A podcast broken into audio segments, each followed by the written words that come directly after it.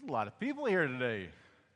Good to see you guys. Got a lot of visitors, so if it's your first time to Redstone, we, we welcome you. We're glad that you're here. We hope that you come back. Um, I'm getting ready to get us started, but before we do so, um, I want to pray again. Pray that our hearts that come into a Sunday morning just frazzled as we're contemplating all that took place last week and it's going to take place next week and what our bank accounts are and blah, blah, blah, blah, blah. We show up on Sunday mornings and all that stuff's just beating around in our heads. And let's just pray that the Lord would take that away, would remove it, open up our hearts, open up our minds, and help us to be able to receive what He has for us this, this morning. Pray with me, if you will. Lord, we're here for no other reason than to worship you. Lord, in, in learning from you, we worship you. As we understand what you've done for us, Lord, we are, we are compelled to respond to that. Once we see this revelation of what you have done and how you have given yourself for us, Lord, it must impact our lives. Lord, today is going to feel a little bit different, and you know that, and you and I have talked about this all week long. And Lord, I pray that, that we would walk out of here today contemplating and thinking about whether you are truly the main thing that we are seeking after in our walk as Christians. Lord, may we be feeding on you and nothing else and no one else. Lord, just reveal things that we need to see today. Lord, we do pray that you would remove distractions. And I pray, God, that every word that I would speak that just somehow comes from the flesh, that it would just quickly fall to the ground, and only that which is of you would remain. In Christ's name we pray. Amen. All right. So today, I'm going to try to stick with my notes as much as possible today because I got a lot of words. Um, it's, it's, one of those, those Sundays. And today is going to feel a little bit more personal than maybe a normal teaching would be. So we're expository, you know, preaching, you know, people. We love taking a book and walking through it kind of verse by verse and section by section. We've done a lot of that. This series we're getting ready to jump into is that a little bit, but not completely. So you've heard me say this. We're taking the book of Luke and we're going to walk through Luke. And we're not going to look at every instance in which food and drink are mentioned, but we're looking at a lot of them. And we're going to, to just read them and to see what's happening here and, and see if we can understand what was the, the lesson for us. But it's really kind of focusing on food and drink. So that's where we're going, okay? And I'll walk you through that. Um, but have you ever, like, you know, um, started, you know, to read a book and you get, you know, open up the book and there's a preface that's there, and then there's an introduction, and then there's chapter one. And oftentimes we're like, oh, just skip the preface, skip the introduction. Yeah, that's just a lot of words. I want to get right into the meat of things. Well, we're not going to do that. So today, I would call today a preface. Sometimes that's written by someone other than the author, and sometimes it's written by the author himself. But the preface is a little bit more personal. It's saying, hey, here's what this book is getting ready to say. This is how this impacts me. This is how this topic impacts me personally. So there's a li- little bit that's unfolded there to kind of whet your appetite. Or if it's a video series, it's the same thing. A guy or a girl comes on and says, hey, you're getting ready to watch this video series, and, and this is why this is an important topic. That's what today is going to feel like. So here's a preface. A preface is often sometimes written by someone else, although it can come from the author, and it tells the readers how and why the book or video series came into being often through personal lenses. However, an introduction introduces the readers to the main topics of the manuscript and prepares readers for what they can expect. Today's a preface, next week is an introduction. Okay, so our sermon series, I am not on, now I am on. Our sermon series is the realia. There's a word I bet you didn't use this week in any sentence. The realia of food, did you? Food and drink. Okay, realia. What in the world does that word even mean?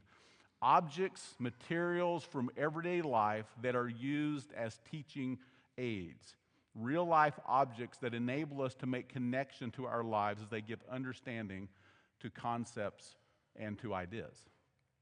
So, going back to the food and drink, so what we're hoping is that as we walk through and we look at food and drink, that we can see how instrumental food and drink were to the Lord in teaching truths and making himself known and connecting people and so forth. And hopefully, not only do we see these things and say, oh, look what Jesus did, look how he used the breaking of bread or the feeding of fish or whatever, but we can say, huh, I wonder what the application is for us, and I wonder how we can do likewise in implementing some of these realia, these instruments, these tools for teaching.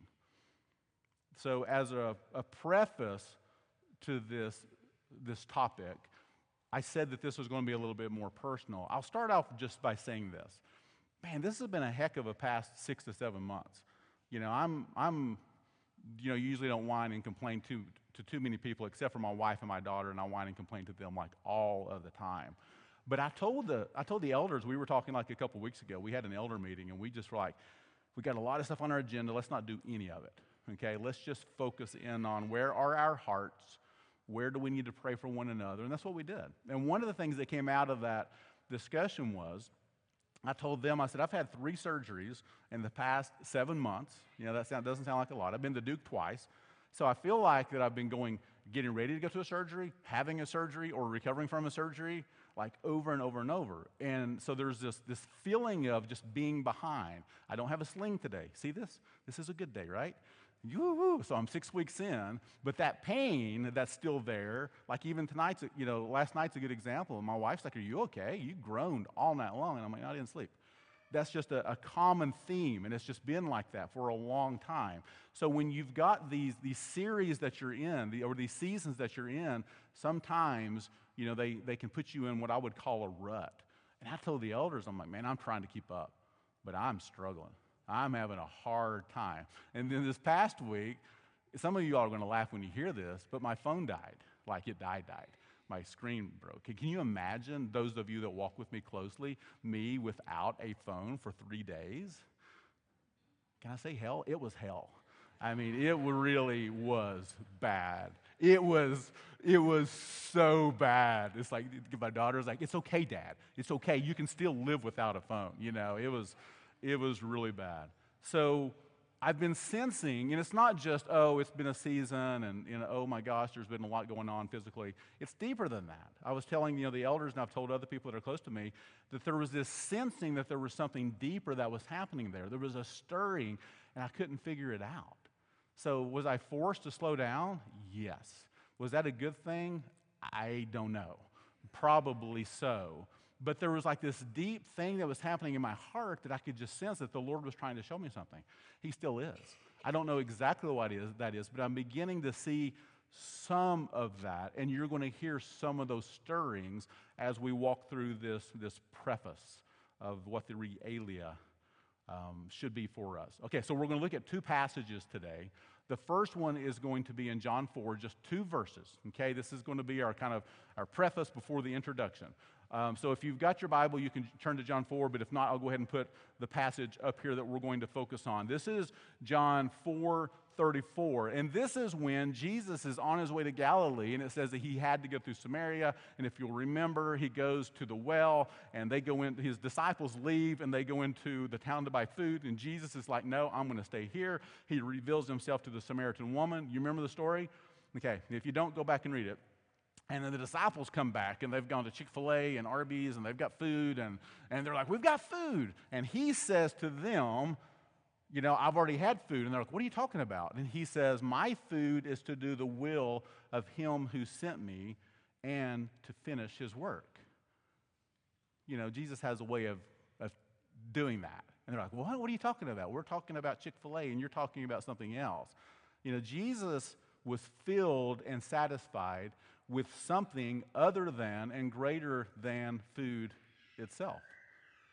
And we love food. I mean, a good example of that would be last Saturday night, we had had a baby shower, my wife had had a baby shower for uh, my daughter.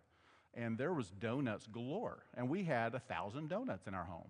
And I was like, we are going to dispose of these donuts. We are not going to keep them here. I am going to take them to church. So she puts them on a big platter, and I carry a platter in, and I put them back there the, with the coffee you all ate them all. just like that. It was fascinating to see how many donuts could be consumed in 15 minutes, but it happened. So it's hard to imagine that we could love anything more than food. I mean, we think about it a lot, we plan our lives around food, and Jesus is saying, I found something better than a meal. My food is obedience to the Father, doing His will, finishing the work that He's called me to.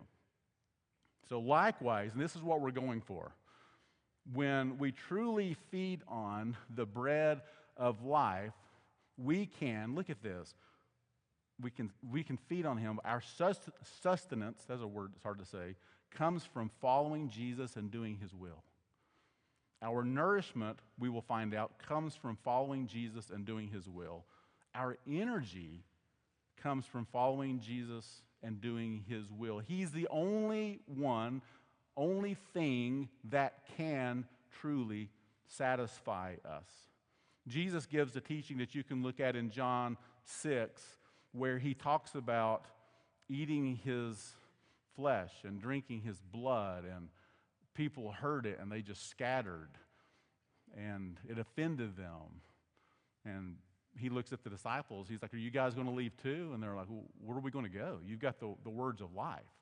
And what he was saying is, and, he went on to say this at the end of that chapter, he says, Whoever feeds on this bread will live forever.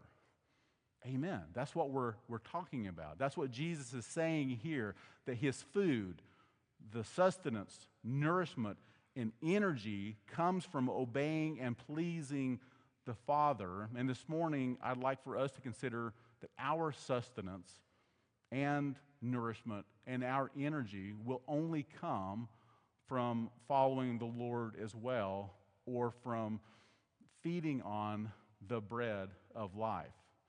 And how do we feed on this bread of life? Well, first off, we feed on it by believing the gospel, by understanding and believing the, the, the true message of the gospel in its totality, which I'll jump into in a moment.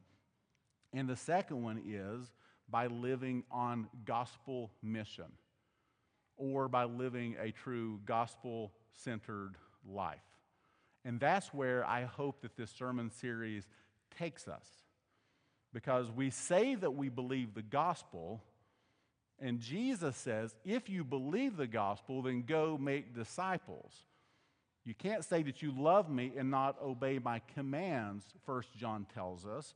And John says a lot of people are going to come and say, Lord, Lord, and he's going to say, I never knew you. But we did these things in your name, and he's going to say, I never knew you. There's a, there's a co- correlation that exists. It's, it's one coin with two sides. And on one side it says belief in the gospel, and the other it says obedience. And the way that we go about living out the things that we say we, we believe, it's critical. And I think that this sermon series can help us with that. But we say gospel centered. Gospel centered. We talk about that a lot in this church. And I don't think that we've done a very good job of explaining that. And I don't think that I'm going to be able to unpack that clearly this morning but I'm going to attempt just a little bit because if we don't understand the difference between gospel believing and gospel centered, then some of what I'm going to say is not going to make any sense. Okay, so gospel believing versus gospel centered, what's the difference and why does it matter? Every church that would call themselves a Christian church would be a gospel believing church. They exist because Jesus died on the cross and we're here to you know, be a part of his church and live out his mission. A gospel centered church is different, okay? And it, it, it's different because it always goes back to our heart struggles when there's conflict, when there's a struggle with submission to authority, when there's a struggle with my own personal identity or my need to be on Facebook or Instagram or whatever all of the time. There's a struggle in trying to please people, a desire for notoriety, wealth, recognition, struggles within marriage, or whatever, gospel centeredness causes us to ask, what am I not believing about the gospel and the truths that it contains? And how can I believe the gospel and apply it in this particular situation? Now, it would take a bit to unfold that and look at each one of those situations. But at the end, I may say, Lord, why am I struggling? Why is my heart bothered in this moment just because someone doesn't like the way that I taught or someone doesn't like a decision that I made? And I take that to the Lord and I walk away saying, okay, I get it. The gospel centered approach to that says, sometimes I really like pleasing people more than I like pleasing you. You know? It's those kinds of things. Uh, gospel centeredness would say, I get frustrated when people aren't responding to my Facebook post or whatever, is because my identity is often found in how people think of me. Or if, if someone insults the way you look and that can just bother you, or if somebody insults anything about you and you just carry that with you and carry your gr- a grudge, gospel centeredness says, Lord, what's happening in my heart here? Why am I so frustrated with them? The gospel says, forgive in the same manner that you've forgiven, no matter what people have done. And if we believe that, and if we understand what Jesus has done, and we understand that our identity is in Him, and that our calling is so much more than what this world has to offer, all of these truths that we can extract from the gospel itself help us to find out what's happening in our heart, and then we can respond to that. I don't know if that makes complete sense or not, but it's usually a heart issue. It's not just, so, you know, when I was at the school, when I was leading the school, kids would do dumb things, right? And the issue when they would have to come, when they had to come and see me, that was a big deal, right? Because there's the principals, and then I was the head of the school. So if you have to go see the head of the school, you've really done something wrong.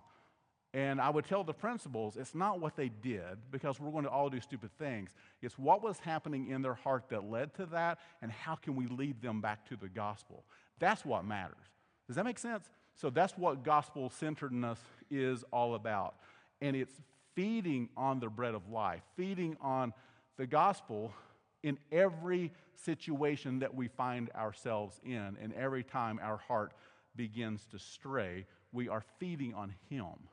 Okay? Let me pause real quick and just say this. Last week, John Kuna came and he spoke, and I appreciated so much what he had to share.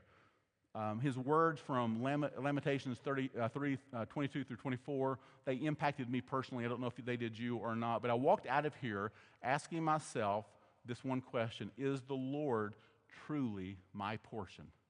Is he my portion? Or is there the Lord plus these other things? Because I find that sometimes my heart, it just longs for other things. There are these idols that just find their way into my heart, and sometimes I don't even see it. It's like John wanting to go to Africa, to, you know, and he, his heart's desire really was not obedience to the Father, but it was so he could go out, you know, to the bush. And it took the, a while for the Lord to show him that. And, and that's the way that we are. And I see that in my own heart. John reminded us last week that Jesus' blood is truly sufficient. He also reminded us that because of the gospel, we are at peace with Him. And this was his biggest point. We were reminded that our forward progress hinges upon, hear me, church, it hinges upon God's love for us and the fact that His mercies are new every morning and not anything that we can do or upon anyone or anything else. God loves us because He chooses to. He has given Himself for us. Our identity is in Him. Our perfection, if I can use that word, is through Christ. Our holiness, our righteousness is because of what Jesus has done. And wait, we either believe that and receive that, or we say, Thank you for that, but now I'm going to contribute to that. And John's saying we can't contribute to it.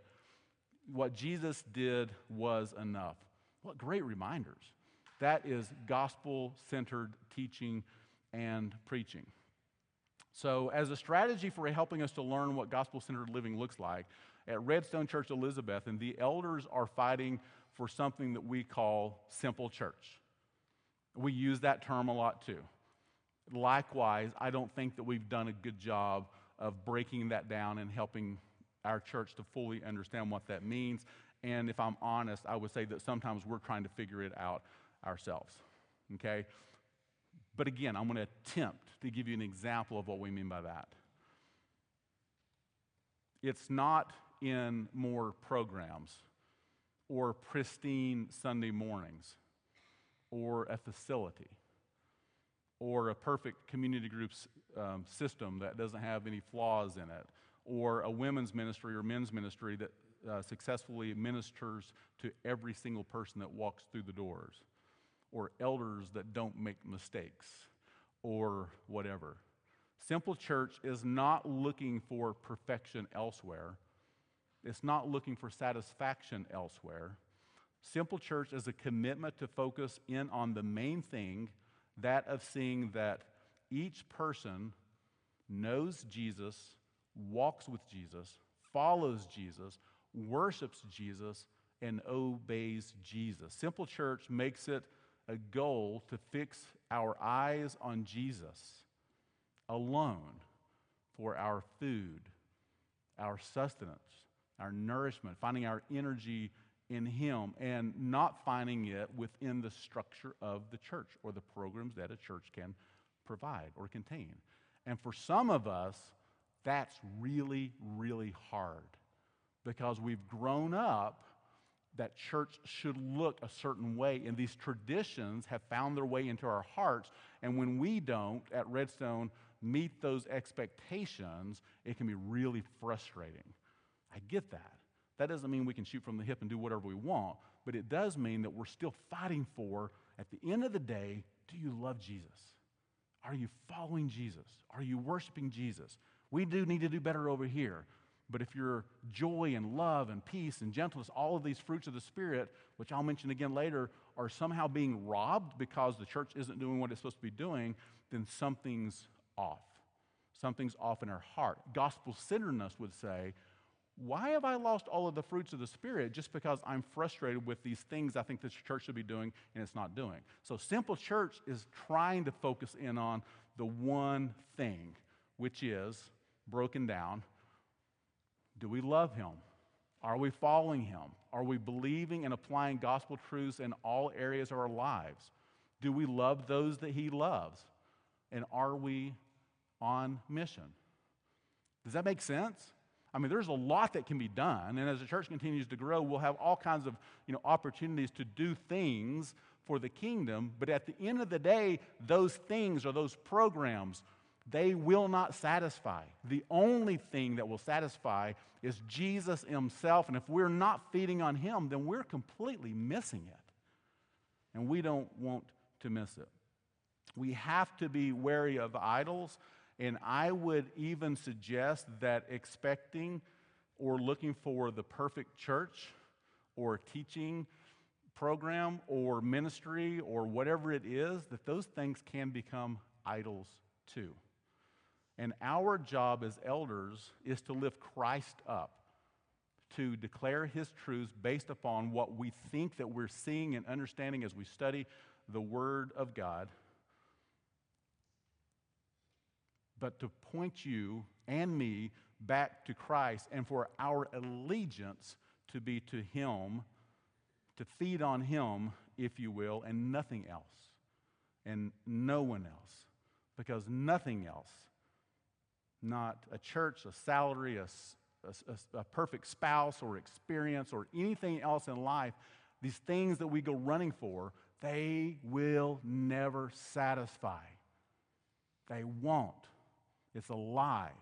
We run after them we, we partake of them or we get to them and then we look back and say, well, that was disappointing, or I expected the marriage would look different than it does, or whatever. Because if we're looking for our satisfaction or identity to be in another person or in a situation or an experience or even in a church, we are going to be disappointed. Our food is to do the will of Him who sent us and to finish His work. Only when we are feeding on Him only when it's the bread of life that sustains us, only then will we get it. I can't believe we're heading, heading into year number four as a church. Spencer, they're having a, a family meeting today in Redstone, Johnson City. And he was like, Man, we're just worshiping with you guys and we're celebrating. You're jumping into your fourth year. And I'm like, Wait, what? Our fourth year? We're in our fourth year? That's craziness. And I, you know, we were talking about this at the elder meeting, but I'm looking back at the first two years versus last year. There's a difference. There's just a difference. And I would say the same thing in talking to other church planting churches. I listed a few Redstone, Johnson City, Redeemer, Grace, The Forge, and Kingsport. These other pastors that I've talked about, they've all said the same thing. They were like, man, year one and two were so much different than year three. Year three was hard. It was just hard. Here's some of the things that I saw coming out of our church or even in my own heart pain, depression, doctrinal differences, leadership frustrations, um, frustration, frustration with you know why we make decisions that we do or the way why we teach a particular thing in a certain way or whatever struggles with various doctrinal positions that exist within the church from not just the elders but from different people in your community group. Struggles with god struggles with his justice on hell damnation. For some the honeymoon has ended and the church is no longer satisfying. And when that happens, people respond in a couple of different ways. Hopefully, the gospel centeredness in us would lead us back to Him and say, Lord, what am I not believing about the gospel? And remind me of these things. But for others, we may find ourselves distancing ourselves from others um, or even just complaining or even leaving, which is an epidemic that we see in the South.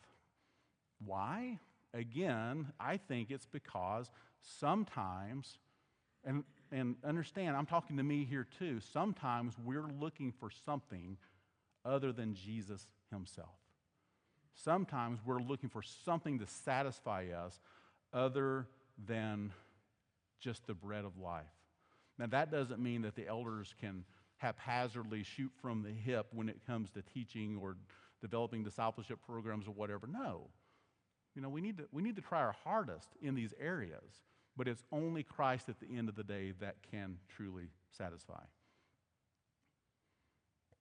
As a side note, I guess I would say that if you're wondering whether the elders will ever let you down, the answer is yes.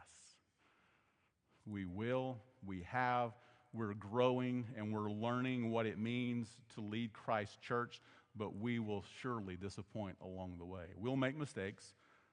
I have personally been a fool I do not want to hear an amen here. I have personally been a fool on more than one occasion this year. I've gotten frustrated, been defensive, whined about my health issues, and at times I have found my own heart longing for something better and something in addition to Christ to provide my sustenance and my nourishment and my energy. And I've seen firsthand how our hearts truly are, as Calvin said, idol factories. And he was right. I'm also finally coming to terms with the fact that I am incapable of having coffee with everyone who walks through these doors. And that has brought tremendous frustration to me because in the first year, that was relatively easy. And it's not so much now, right? It sounds like a small thing, but it makes me feel like I'm behind or I'm not meeting other people's expectations or whatever. And even though I want to stay on top of regular communications, men's ministry, women's ministry, Camp Redstone, you know, or whatever, this past seven months especially, I just feel like this is my heart. This is the struggle that's there. I feel like, golly, I keep on letting these people down because I haven't been around a lot of times to meet those needs. Those are the struggles that we can have, and those are some of my own personal preface, if you will, struggles. But it's not just me, it's the elders. If you, if you listen to us in a room, we, you can see that there's been real spiritual warfare in our homes, in our lives. We've had to fight for each other. There's been times it's just been hard. And I found myself just, just grieved over the struggle that I've seen in my fellow elders. One of which, who's not here because he may or may not have gotten COVID for the third time, you know? It's crazy just seeing just the struggle that's been there. But understand this you will let each other down as well. It's not just the elders, it's not just the church. We're not all the same. We don't think alike. We don't have the same, you know, theological understanding or positions. We have different opinions. But we believe that God has established this church, specifically Redstone Church Elizabethton, for a reason, and that He's given us a particular vision and mission. And we're inviting everyone that's here today to be a, a part of that. And I do believe with all of my heart that this upcoming series is going to help us to understand how to add feet to this thing that we've talked about for a few years. It's almost like when Jesus sent out the 72. He equips them and he sends them out and he says, Now go. And then they come back and they're like, Oh my gosh. They were so excited about the things that they saw. I think that this series, if we really pay attention, it has the ability to do that as well. And yes, we do believe that continuationists and cessationists, those are completely different positions regarding the supernatural spiritual gifts, that they can coexist in the same church and love one another. And that a Calvinist, and an Arminian, completely different positions regarding the security of salvation, can do the same. Now, that doesn't mean that the elders are like, we don't care what you believe there. We do care. And we're going to teach a specific position based upon what we see in Scripture. And at some point in time, you know, we have to handle that. And at some point, some people would say, well, I can't be in a church that doesn't agree with me on that. And that's okay. You know, we understand that. But we believe that the gospel's bigger. We believe that we can work through some of those things and that we can, according to Scripture, make every effort to keep the unity of the Spirit through the bond of peace. And sometimes making every effort is taking a step back and studying a little bit deeper, or maybe going to the elders. But how about if the elders respond and say, here's our position and here's why, here's the scriptures, we've sought it, we, we, we get where you're coming from, but we disagree with you on that? What are you going to do then? I mean, at some point in time, gospel centeredness also says that there's a submission to the elders that needs to take place. It's a deeper conversation for another day, but I'm saying all of these things apply to us. And what I'm saying is the gospel's big enough for all of that. The gospel is great enough for all of that if, and this is the key, and if you're missing this and you're getting stuck on something else that I've said, then you're missing my whole point. If our focus is on following, worshiping, loving, and being obedient to Jesus, the rest of that stuff will take care of itself. Do you hear me, church? It's a little bit of a personal preface, but I'm sensing that as we're jumping into year four, that maybe our expectations are in a different place than they should be, and we need to get back to do we love Jesus? And are we following Jesus or not? But the point is, we believe that the gospel can help us through all of these other things.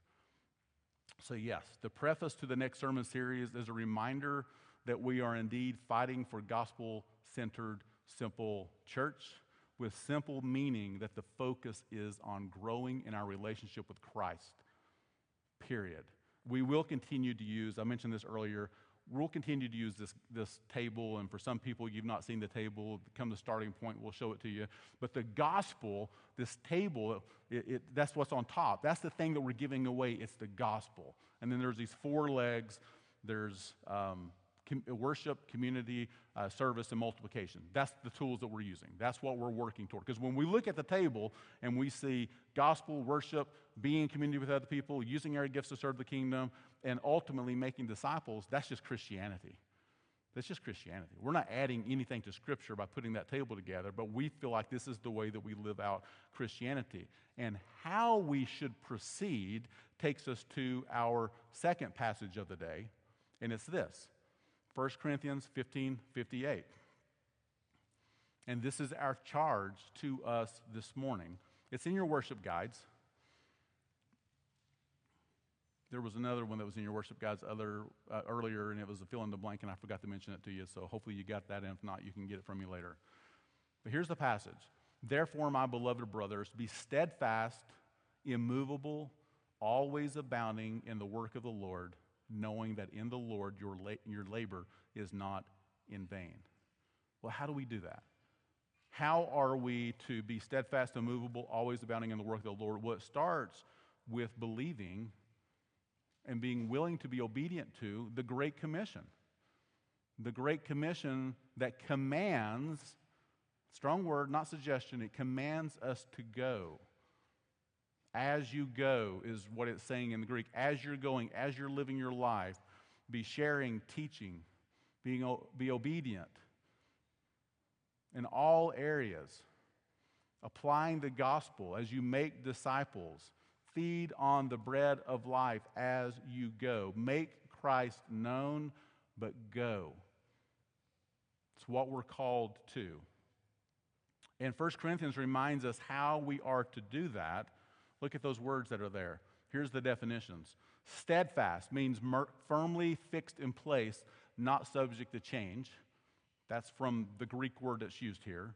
Immovable, unyielding, incapable of being moved, always, at all times, on every occasion. And this is where we were talking about gospel centeredness. No matter what situation is, the gospel centeredness says, How can I apply the gospel in this situation? And abounding to exceed over and above, well beyond. So the question for me and the question for you is Are we steadfast? Am I? Are you? Or not so much so? Are we immovable? What happens when disagreements, theological hangups, you know, happen? Do they get us off course? Are we always abounding in his work? Or does that come in spurts or in certain areas but not in others? And that's what this next series is meant to do. It's to stir us up, to mobilize us, that we would be on mission. And if we're on mission, we're going to grow together as a body and we're going to be going and sharing and loving and making him known to others who do not know him. Have you heard the story of Matthew Emmons? Emmons, Emmons, I'm not sure how to pronounce it, in the 2004 Olympics. Does anybody know the story? I'll read it to you. It was a mistake that cost Matthew Emmons an Olympic gold medal in 2004. On the track, or on track for the gold in the 50 meter three position rifle final, Emmons was up for his final shot. Listen to this. He was so far ahead of the other competitors that all he had to do was place his bullet anywhere in the inner ring of the target to seal the gold medal. He prepared himself, paused his breathing, took aim, he pulled the trigger, the bullet passed right through the bullseye. However, he was puzzled when the tone indicating a hit did not sound. Matthew then realized that the bullseye he had hit was on the wrong target. He dropped from first place to eighth place. True story. Isn't that crazy? I mean, can you imagine? And I was thinking about that this week as it relates to this personal preface that will lead to an introduction and lead to a new series. For some churches, that's exactly what's happening. And for some individuals, this is exactly what is happening. For many, we believe in God, we believe the gospel, but we're not on true mission. Instead, we find ourselves in a struggle way too often, or in conflict with someone else, or struggling with authority or identity, or always talking about what's lacking in the church or a program, or struggling with a particular sin or stronghold, or letting guilt from past mistakes win the day, and we've forgotten what the target is. We're not feeding on the bread of life. And as we step into year number four, we want you to know what the target is. We want to ensure that at Redstone Elizabethton, that we're focused on the right things. What the kingdom target is, Jesus said to them, My food is to do the will of him who sent me and to accomplish his work. May feeding on Jesus Christ, the eternal Son of God, who came and gave himself for us, may feeding on him and him alone, who even declares himself to be the bread of life, May that alone be our sustenance, nourishment, our energy, that He and He alone would be our true kingdom target. And if so, may it be shown in the way that we bear with one another in love and remain on mission inside and outside of these walls, borrowing from 1 Corinthians 15 58, steadfast, immovable, always abounding in the work of the Lord. That's our goal as elders to fight for that for each of you and for ourselves as well. Keeping Christ front and center, knowing Him, loving Him, worshiping Him, and obeying Him. I said that today was a bit of a, a preface, and in lots of ways, I think it's, it's maybe even my own personal heart on the matter. And I've had, had to ask for permission from the Lord to be able to share those things with you because some of it sounds personal. These are the things that I've wrestled with as I've struggled in prayer with the Father over the past couple of weeks. But it's an intentional pause before we step into this sermon series to help you to understand that as we jump into Luke, we're looking at this realia. We're looking at these tools that will help us build re- relationships for furthering Christ and revealing Him to others. Final words, then I'm going to close. These are my thoughts. Here's my heart. In the end, we want you to love Jesus. Period. We want to see the fruits of the Spirit flowing through each of you. We want to see a body in Elizabethton that can meet at the Boys and Girls Club or that can meet in a barn. It doesn't matter. It just doesn't matter. Because if people love Jesus and if they're on gospel mission, it just doesn't matter where we meet. It's not enough to say that we believe the gospel or that we uphold the integrity of the Word of God and that we're fighting for doctrine or whatever else we find ourselves fighting for. If there's not consistent, and I'm borrowing from Galatians here, these aren't my words love, peace, patience, kindness, goodness, faithfulness, gentleness, and self control flowing through us. If these things are lacking in our lives, we cannot blame it on our spouses. We cannot blame it on structures or elders or our boss or our neighbor or our mother in law or anyone else. Because these fruits flow through us when we are abiding in the vine and when we are feeding on the bread of life. Every time we abide in the, uh, the vine, there will be fruit. But when we're not, there will not be. So, as we close, a couple questions for each of us to wrestle with. Prayerfully ponder is what I've said. As we consider 1 Corinthians 15 58, is my gospel faith firm? Is my commitment to Christ unyielding? Am I feeding on Him in all areas of my life each day? Am I abounding in my Jesus fellowship and my commitment to make him known and to advance his kingdom? But at the end, the one that's not up here that we should each struggle with in our hearts is do I really love Jesus? Do I really love him? Am I following him? Or am I expecting that the church is going to somehow satisfy what should only be satisfied with my walk with Christ Himself? These are real questions. I beg us as a church to struggle well with them. Let's bow. Father, you've heard these words. I said it earlier. May whatever was of me quickly fall to the ground, Lord, but we want to love you. We desire to love you. We do not want to be like the church of Laodicea in Revelation that for, forsook, that had forgotten her first love.